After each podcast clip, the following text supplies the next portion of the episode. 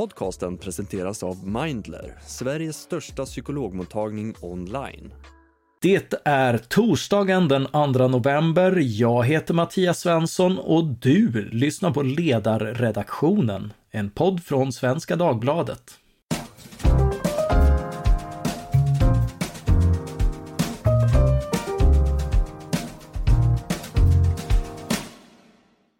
Dagens gäst är den belarusiske dokumentärfilmaren Maxim Sved som besökte Sverige i samband med premiärvisningen för hans film Fotografen från förändringarnas torg.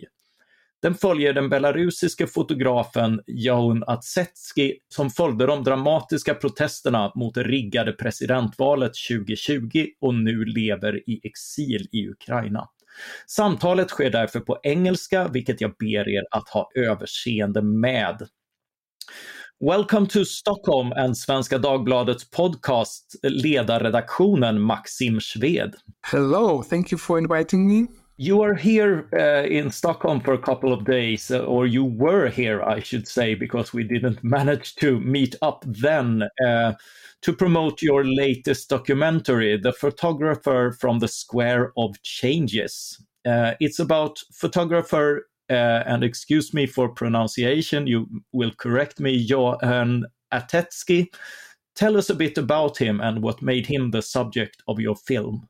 My last work is a report. Actually, it's not a proper film, if to be correct and it's in, in this 20 minute documentary i'm focusing on the square of changes through the eyes of photographer Eugen Attsetski.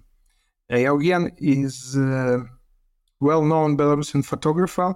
He recently had an exhibition in Göteborg, and he was really interesting person to tell the story of Square of Changes, as we call the special place in Belarus, in Minsk, where a lot of events happened during uh, 2020 revolution or protest after falsification of elections uh, of presidential elections.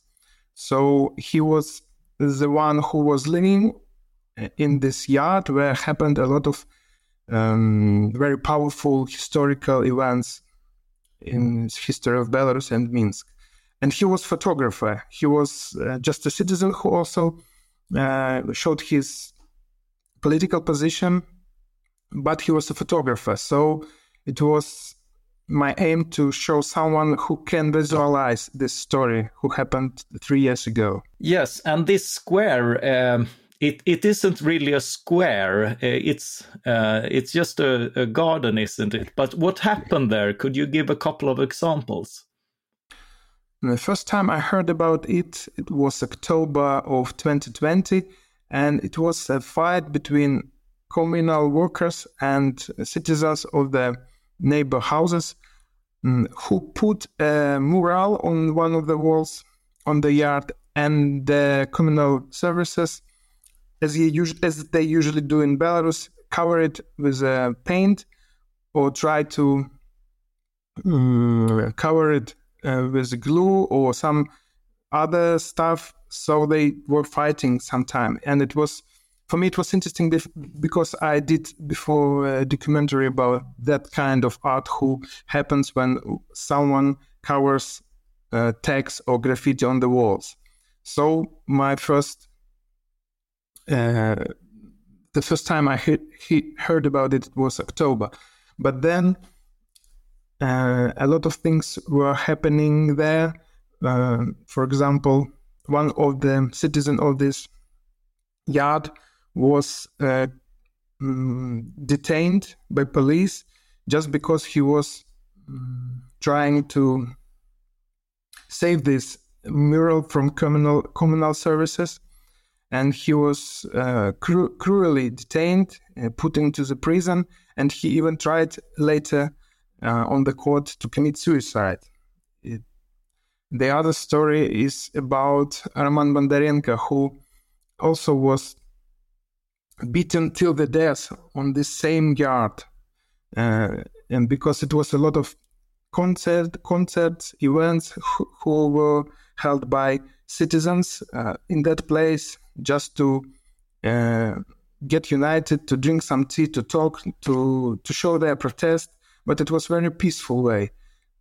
And um, the authorities didn't like these activities, of course, and they made special forces to to beat people all the evenings. And one of this evening became the last for the citizen of this place, Roman Bondarenko. And quite well-known story of uh, Ekaterina and Andreevska, who was uh, also detained there during uh, her work as a journalist, Ekaterina Andreeva.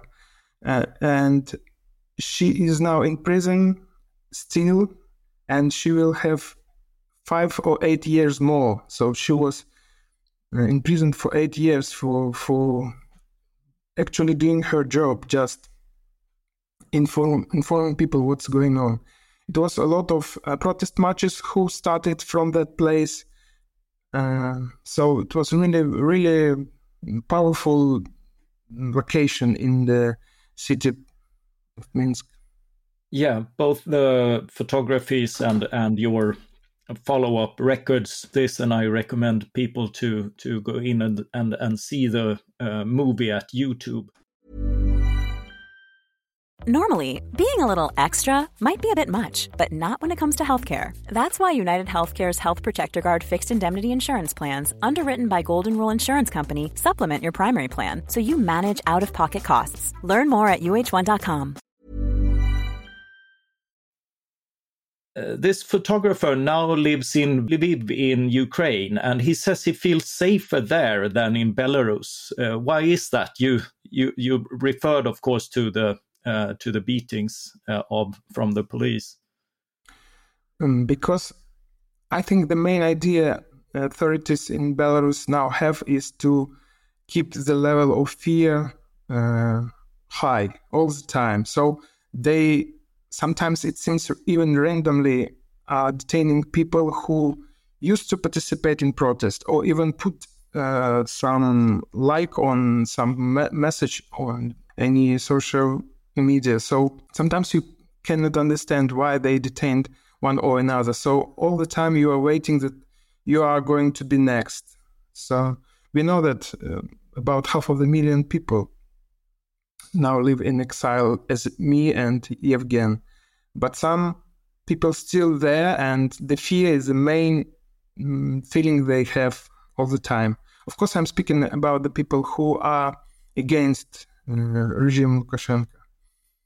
So all the time is fear, and it's difficult to get too used to it. Of course, Lviv is uh, not the safe place because it and there are some bombings during the war with Russia, but the atmosphere is completely different for me. I also visited this place we went filming Eugen, and it's uh, you you you hear hope on the air. That's what you don't have in Belarus, and you yeah. know you are fighting with a monster, but this monster is different from than you. And in Belarus, you you are fighting the people who are hunting on you. They are the same Belarusians as you, so it's difficult to get it.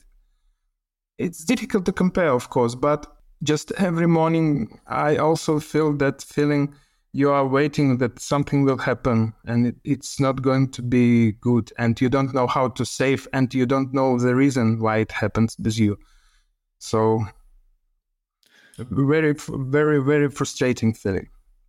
I understand. Uh, what is the relation between ukrainians and belarusians now and historically?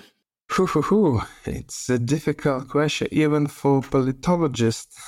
I'm just a film director but um, now our relations are quite complicated because we are as a nation associated with aggression which so-called President Lukashenko has uh, because of participating in war, because giving uh, he gave the land for Putin's uh, invasion. So it's it's really uh, Belarus involved in that war. But we separate regime and people who are not support, supporting him, who were protesting against that. So um, Ukrainian for Ukrainians, it's difficult sometimes to recognize the difference. For them, it's someone who just ruined the land or helping to ruin the, that land. But for us, it's a different story because we really were fighting against this association with Lukashenko and his regime. But historically, we are quite close. Our languages are the most com- uh, close uh, Slavonic languages. Um, so, we, some part of the history we had the same country. So, um, as for me, I don't blame myself for for what's going on in Ukraine because I did what I could. I never supported hmm. Lukashenko. Mm. I never voted for him, and I protested every time I I, I could. I was in prison as well, um, but they are traumatized now, and for them it's acceptable to not understand some peculiarities what's going on in this politics. I understand, but it's still possible uh, for you and, and, others to to be dissidents and, and live in Ukraine. Y- yes, yes. You know, all these aggressions, there are some aggressions from the Ukrainian side, but it's mostly in social media. When you mm. talk to person face to face, it's completely different story. So I'm not sure if it's real persons who are hating. Of course, there are some, but you don't know the level of this aggression. Is it true to life when you see it on internet? But in in with you, you I, I never heard something against me, even if I spoke not Belarusian but Russian. So they don't even know if I am Russian or or Belarusian. But they never give me any comments on that. And Eugen also oh. said that for him, it it was it he he used to think that it can be a problem that he's Belarusian in Ukraine, but but uh, even per- persons who are aware that he's from Belarus have no problem with that. Uh, he has an interesting comment in, in the movie in his hope for Ukrainian victory in the war that uh, Belarus don't have any victories to celebrate or something to that extent. Could you elaborate on, on that a bit? Yeah. now I am turned on reg- regime of historian. yeah. Um, during the whole history, not whole history, but the most history Belarus had, um, we participated in the wars which we didn't start it. So, for example, if Napoleon goes to Russia, it, he goes through Belarus. And there are a lot of examples of that kind of relations between our neighbors, uh, which happened as a war on our land. And in all these situations, Belarusians were su- suffering. And sometimes they participated on the both sides, for example, as this Napoleon Wars. Some of them supported Napoleon, some of them supported the Russia, Russian Empire. So it also uh, was kind of chance to get uh, freedom or from any of these navies. But so, the, yeah. the, latest history also was on the our land, uh, and any uprisings against the regime never happened in a happy way for Belarus. So we never got this feeling of uh, be, being winners. So mm. it's very important if you are fighting to to to be succeed, uh, at least in in some cases. So for us now, it's very important to see that if you are protesting, sometimes it can it can it it it's possible to finish it in a, uh, in some democratic values, getting getting them. Oh, I see. Uh, and and yet uh, the people of Belarus, uh, giving all this history, they rose up during and after the presidential election on the 9th of August in 2020. Uh, you have also made a film about that, uh, recalculating the route. Uh, could you tell us a bit about that film and how you got the idea? In the beginning of 2020, when just COVID started, the, I believe you remember this time. Yes. yes, uh, three years ago, we had another presidential presidential elections, and it we used to think that it's going to be nothing special. It's going to be as usual. So Lukashenko will falsificate the results, and then some people who are opposite that result will protest. He will put everyone in, in the prison, and in a week we will forget about these elections. But it happened in completely different way. First of all, uh, he he made some mistakes uh, uh, from his point of view. Of course, uh, he he led to participate in these elections Svetlana Tikhanovskaya, who he as a sexist uh, supposed not to get any votes because she's a woman.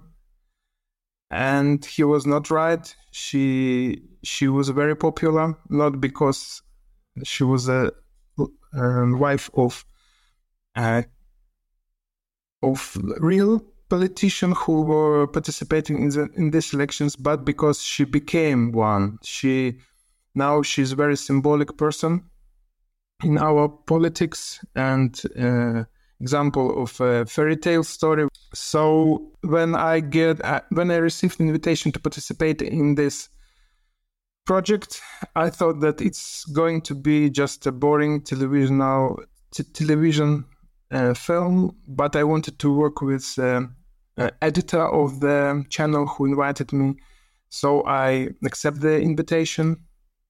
But then was really uh, feeling in the air that it's going to be different because all the people started to uh, talk about these elections, talk about all the candidates, and uh, usually we were speaking about elections as there is no choice. Only Lukashenko is the one who can pretend being candidate and then president, but he put into the prison all the main figures before the election, so you couldn't even choose anyone.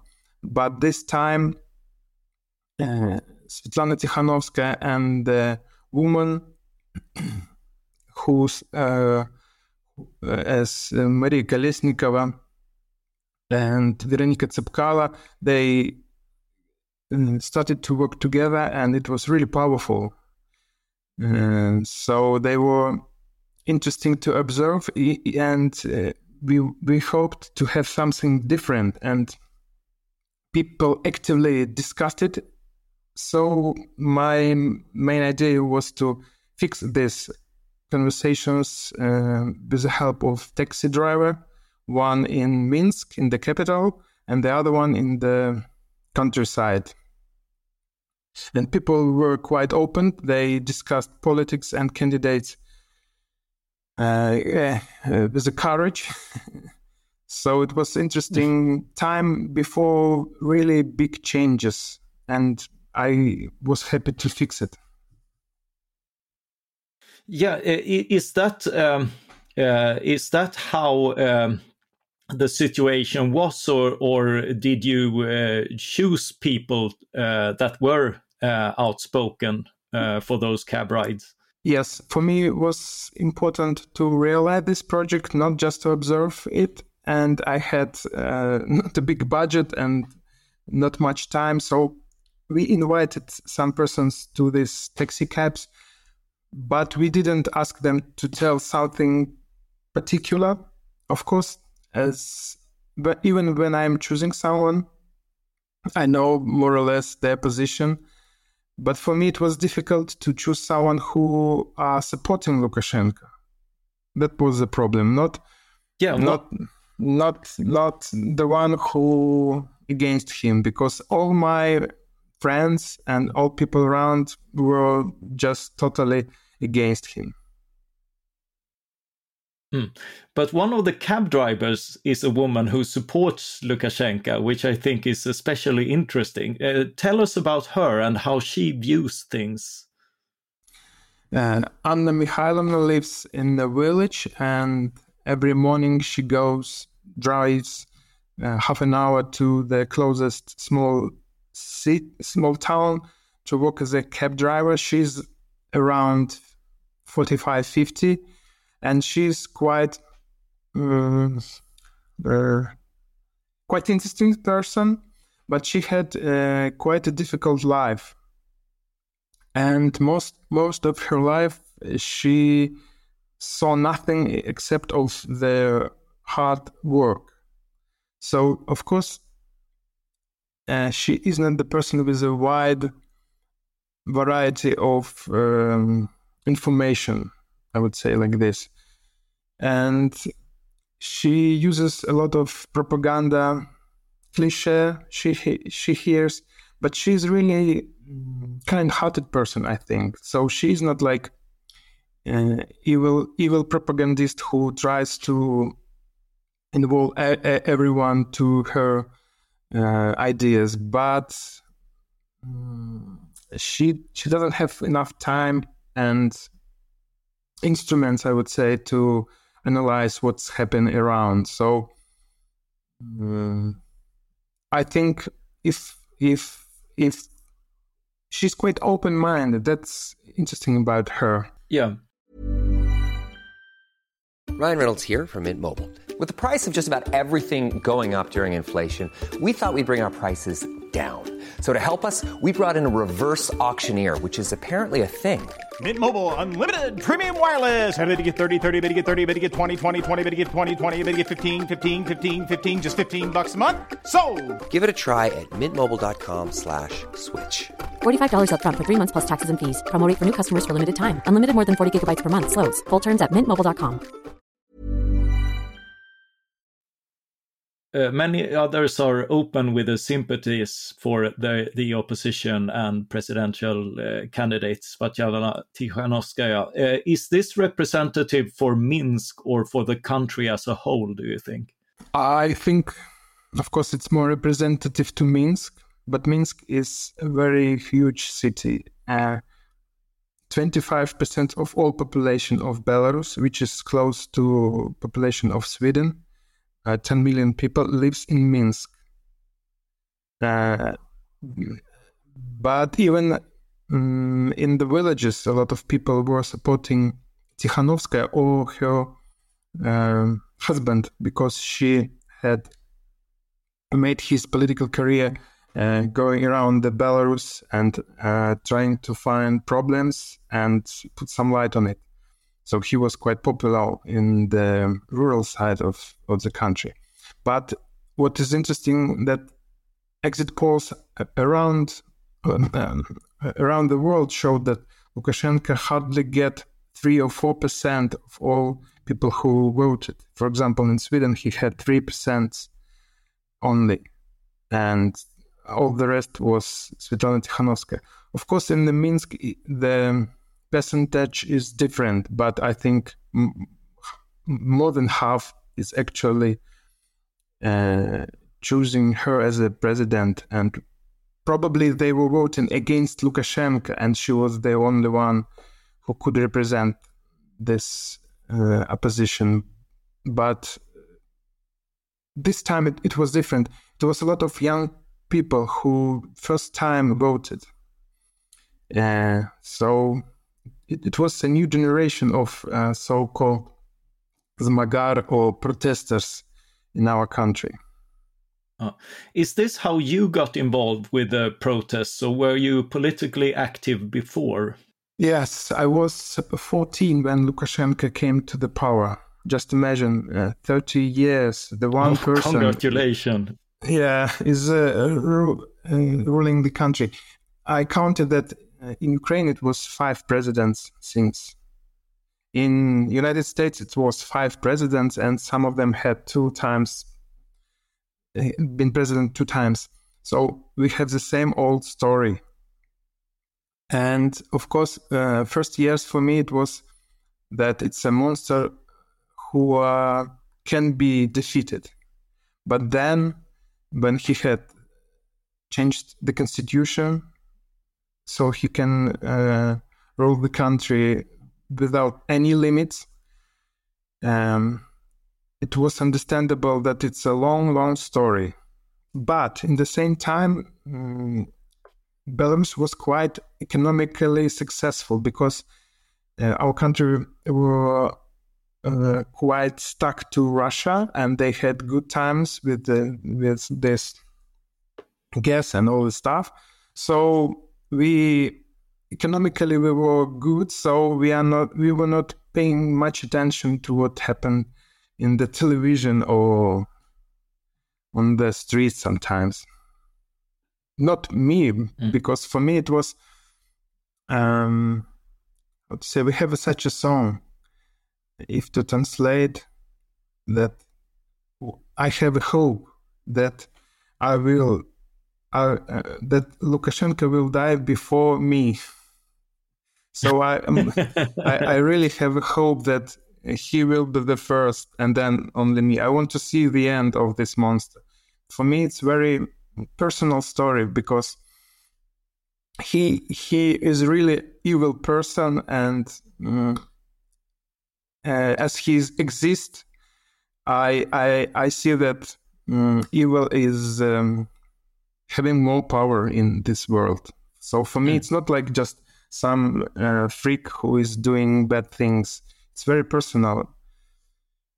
Uh, he he I could say that he still half of my life.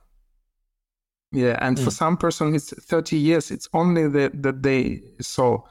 So um, it's not even about politics. It's just like my personal vendetta. It's it's existential. I I understand. You you follow the vote count at a local polling station in the film. What happened? Uh, it was actually a nice atmosphere. Mm, the commission uh, were can uh, were um, on the women were on this commission the same age as my character Anna Mikhailovna um, they knew each other. They were just happy to see each other. The atmosphere is kind of hmm, how to say village party. I don't know if you have oh. the same village parties, but uh, strange Russian music. You can buy some treats. It's a it's a little bit how to say as you're traveling in in uh, time, even in one country, even in Belarus, who is stuck in the past still there are some places when you are going you just can imagine that it's it's not it's the same like 20 years ago. Mm. but then the the police turned up. Yes police. We are very belarus is very militarized country and we have the high population of police. I don't know how to say but percentage to the um, amount of citizens we have you, you have to get to used to see police all the time everywhere. Yeah actually the film um, supposed to be ended in the day of elections when uh, all our characters are going to their polling stations. But as we know from the history it was the first day of the big protest in belarus and uh, first people were killed on that day so it, it's just started, and we decided with the editor that we need to to document all this because it's really historical events. And I hmm. was mm. uh, frustrated again because I never saw that kind of um, Star Wars on the streets in of Belarus. Actually, it looks like uh, uh, a huge film with a lot of lights, sounds, a lot of people so it was on some, on one hand, it was very um, unbelievable, but on the other hand, it was like not just show, but difficult to be, to to see by your own eyes. So I was a little bit lost on Oh, that. Yeah, and then and I was detained one moment. you were detained, and what happened after that? I was imprisoned for five uh, days. Uh, I was in the beginning. I was beaten. Uh, yeah, they put me some mm, cars on my head. Yeah, it's it's it's a story I don't really want to remind again. It's quite traumatic story. But even when I was released, uh, when people ask me how are you? What happened? Are you okay? I was telling that no, I'm I'm I'm not really in trouble because I saw the guys who were black from from the um, beatings. I don't know how to to call it, blue and black. So they were just covered with these bruises. It was difficult to believe that someone can beat other person like this in the center of Europe in 21st century. So for me, it was mm, not physically traumatic, but just difficult to believe that one human can can do something to other human, even if they are not agree in some points. So for me, it was very de- dehumanizing story. But on the other hand, I was imprisoned with 36 quite interesting persons. I never could uh, met on the other place, so it was kind of theater. Yeah, and I was lucky to be director to have this distance from these absurdic events I I was participating. So I I, observe, I, I turned on the regime of observation, so it saved a little bit. Oh, oh My- you turned. Yeah, yeah. I, I, I do understand. What what happened to the people speaking out in your film? Uh, did they get in trouble for that? Mm, they didn't get in trouble for for being filmed, but most of them uh, now live outside of Belarus are imprisoned. Uh, for example, Ekaterina Andreeva, who, as I told you, a journalist who made a stream from the uh, Square of Changes. She was on the time when the film was premiered, she was just detained for two days, which was written on the titles. But now she in prison for eight years, and some persons uh, was mm, fired from the jobs at that at that time, but now they live in Poland or in Georgia. So the consequences are quite hard for most of the people. But there are some persons who still live in Belarus and they were not detained and they were against. But uh, I think probably Belarus authorities just don't like documentaries and they or they don't believe that documentaries can influence something. Oh, so they might have missed some. Yeah, yeah, but Yeah. actually, I even got uh, this um, how to say approval of showing it in, in the cinemas in Belarus when Oh, it was premiered. Yeah, so it was officially uh, I could officially show it, but it was just after the elections, and it was a time when it was not understandable that revolution has lost. So probably they were not so sure that they can cancel it. Oh. Uh, so, what is your current situation? Uh, you had to leave Belarus. Yeah, I left Belarus um, in uh, February 2022. Mm, I left it because uh, I had a plan to edit my next film about protest choir in Belarus. But you know that the war started, the second part of aggression. So I was lucky to have the ticket to Georgia for this time. And after editing the film, I feel myself more relaxed than in Belarus, and I didn't really want to to to go back. Yeah, because when you live all the time waiting for some monsters who will attack you when you get, went to the pla- safe place, you can, of course, uh, evaluate. Mm.